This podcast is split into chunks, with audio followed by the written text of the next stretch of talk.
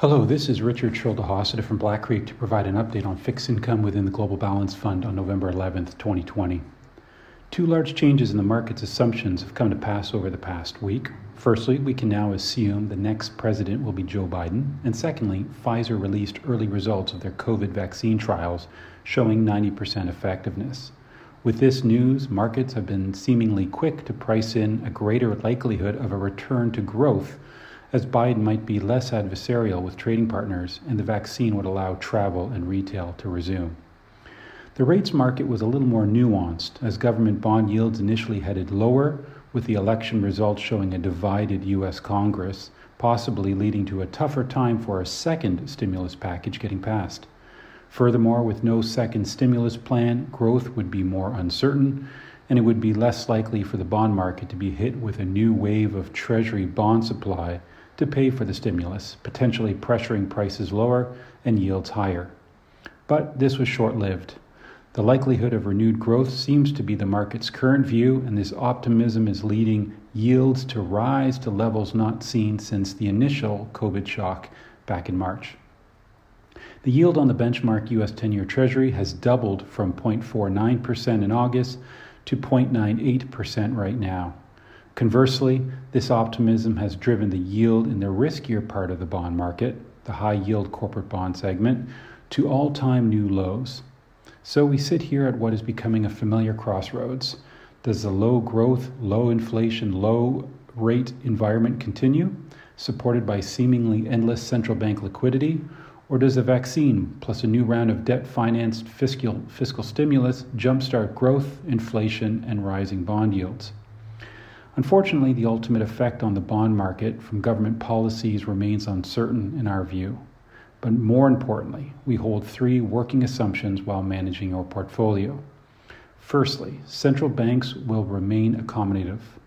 Just recently, ECB President Christine Lagarde said that with respect to keeping borrowing costs low during the COVID crisis, quote, all options are on the table, and she also said the ECB was there for the first wave of the COVID, and the ECB will be there for the second wave. Secondly, a reversion to the longer term average in government bond yields could translate into significant drawdowns. In the 10 years leading up to the pre QE Lehman credit crisis, the average yield of the 10 year of the US 10-year treasury bond was around 4.7%. If a scenario arises where the market decides to price in yields that high, the price of today's bond would have to drop by 30% from current levels. Those are significant losses, and although this scenario is not our working base case, a deluge of treasury supply due to a new round of fiscal stimulus and a simultaneous buyer strike of treasuries could result in upward pressure on yields and therefore a downward pressure on prices. And a third assumption is that regardless of short term interest rate movements, when we see enough spread between government and corporate bonds, owning higher yielding bonds issued by companies that do not default is likely to generate higher returns over the long term. This is where we focus our time. We continue to hold a concentrated, well diversified portfolio of bonds issued by winning businesses that are unlikely to default in our view. Over the past month, we've received updates from companies that we hold and have gained further comfort in the durability of these businesses, and most are steadily progressing through this tumultuous COVID environment. Companies like PTC Inc. PTC is one of the leaders in industrial IoT solutions and computer aided design software.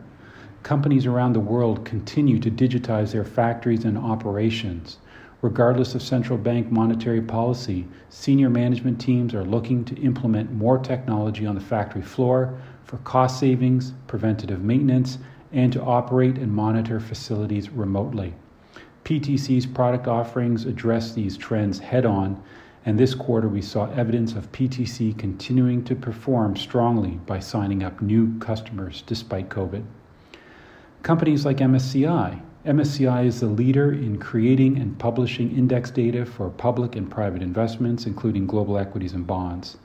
Double B plus rated MSCI is also fast becoming the leader in publishing corporate ESG ratings globally. MSCI continues to benefit from the trend in passive and factor investing and ESG. Their cash flow generation and revenue run rate continue to grow, and their balance sheet is in great shape. And a final example Gartner Inc., the unrivaled global leader in providing technology research to C suites around the world. After recalibrating their Salesforce costs over the past year and an earlier pause in signing up new business because of COVID and canceling and the canceling of destination conferences, Gartner has continued to generate substantial free cash flow and is delevering their balance sheet. These are examples of winning businesses that are incredibly well positioned to benefit from secular tailwinds regardless of the direction of fiscal or monetary policies. This in turn should allow the companies to honor all their interest payments and principal obligations to their bondholders. We continue to scour for fixed income instruments with properties of high yields and low probabilities of default, thanks to being a winning business. Thank you for your continued support. This podcast is provided as a general source of information and should not be considered personal, legal, accounting, tax, or investment advice, or construed as an endorsement or recommendation of any entity or security discussed. Investors should seek the advice of professionals prior to implementing any changes to their investment. Certain statements in this podcast are forward looking that are predictive in nature, depend upon, or refer to future events or conditions. Forward looking statements are subject to risks, uncertainties, and assumptions that could cause actual results to differ materially from those set forth. Although the forward looking statements contained herein are based upon what CI Global Asset Management and the portfolio manager believe to be reasonable assumptions, neither CI Global Asset Management nor the portfolio manager can assure that actual results will be consistent with these forward looking statements. Certain statements contained in this podcast are based in whole or in part on information provided by third parties, and CI Global Asset Management has taken reasonable steps to ensure their accuracy. Market conditions may change, which may impact the information contained in this podcast. Commissions, trailing commissions, management fees, and expenses all may be associated with mutual fund investments. Please read the prospectus before investing. The indicated rates of return are the historical annual compounded total returns net of fees and expenses payable by the fund, including changes in security value and reinvestment of all dividends or distributions, and do not take into account sales, redemption, distribution, or optional charges or income taxes payable by any security holder that would have reduced returns. Mutual funds are not guaranteed, their values change frequently, and past performance may not be repeated.